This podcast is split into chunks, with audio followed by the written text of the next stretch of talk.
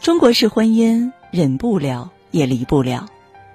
前两天看到一则帖子，博主在讲述他的婚姻和困惑。结婚五年，孩子两岁，丈夫和自己都有稳定的工作，两个人是自由恋爱结婚，在外人眼里本该是个平淡而又幸福的小家，可扒开光鲜的外层，露出生活的鸡零狗碎，才发现谁的婚姻都不易。性生活越来越少，甚至不太和谐。丈夫虽然承担家庭的主要经济开支，但几乎不做家务，也很少一个人照顾孩子。她想考研学习，想把原本投入到家庭上的时间慢慢的转向事业，可丈夫一直拒绝，甚至觉得她婚后变得自私。结婚后的纪念日再也没有鲜花礼物，收到最多的是忘记了，都老夫老妻了。一次又一次的不开心积累成不满和怨怼，理性的商量过，激烈的争吵过，可还是没用。各种矛盾始终存在，谁都不肯让一步。想离婚又觉得问题没那么严重，孩子也小，需要完整的家庭。结果就是越过越心累，越忍越难受。帖子的最后，他安慰自己：谁的婚姻不这样呢？要么忍，要么离。但有多少人真的忍得了，又真的离得了？是啊，有多少人以为婚姻是生活的避难所，是孤独的缓解器？可直到亲历才明白，谁也逃避不了生活的难，谁也躲避不了孤独的苦。婚姻不是爱情，没感觉了可以分手，不开心了可以一拍两散。婚姻是家庭与家庭的碰撞，是生活与生活的妥协。是细节缺点的放大，前人总是劝谁的婚姻不这样，缝缝补补是一生，忍忍就过了。可等到有些人一忍再忍，忍无可忍之后，才发现，哪怕所有感情都已消磨殆尽，离婚也并没有想象中那么容易。就像电影《一声叹息》的一段台词：“我拉着你的手，就像左手握右手，感觉是没了，但要分开是很难。”婚姻是一座围城，进去容易，出来却难。结婚别冲动，离婚要慎重。最近离婚冷静期的话题又上了热搜。从二零二一年一月一号起，所有协议离婚的夫妻都需要经过申请、受理、冷静期、审查、登记五个步骤，而光是冷静期就至少需要三十天。很显然，离婚的时间成本和精力成本更高了。网友们愤然认为这种做法治标不治本。但说到底，离婚的前提是结婚，而结婚的前提是三思。如果婚姻来源于一时的冲动，那家庭和孩子也将会成为儿戏；如果离婚来源于一时的不满，那生活这个战场，无论遇到谁，你都会输得一败涂地。这世界上没有一对夫妻是从头到尾都幸福的，也没有哪一种婚姻是完美无缺的一百分。一项对英国两千对夫妻的研究调查显示，在婚姻进入第三年时，很多夫妻就把彼此的付出当作理所当然，其中百分之四十九的人已经表现出对伴侣的不满。乍见之欢容易，久处不厌很难，长久的相处里最容易滋生不满。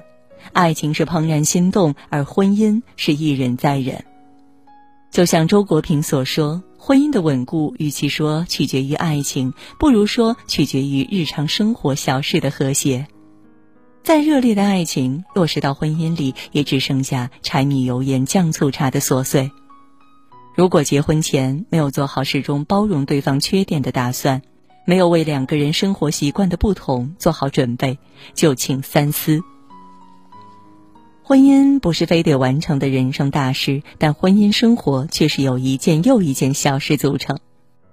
近些年，各种离婚大数据显示，越来越多的人因为生活琐事而离婚。吃完饭，他没收拾碗筷就瘫坐在沙发上，我实在忍不了，就离了。他明明知道我喜欢兰花，却还是把烟头丢在了里边。类似这样的事件不胜枚举，外人觉得诧异，可当事人却觉得解脱了。如泰戈尔所说：“让人疲惫的不是远方的高山，而是鞋里的一粒沙；压死骆驼的不是最后一根稻草，而是下面成百上千的稻草。但这些稻草里有太多本可以避免。婚姻不易，且行且珍惜。以下总结了避免婚姻最后一根稻草的九个方法，希望对你的婚姻有所帮助。一。给伴侣自由时间和空间。好的夫妻感情是两个人的心紧紧相连，而不是占有和压迫。若是一方紧紧相逼，另一方只会刻意逃避。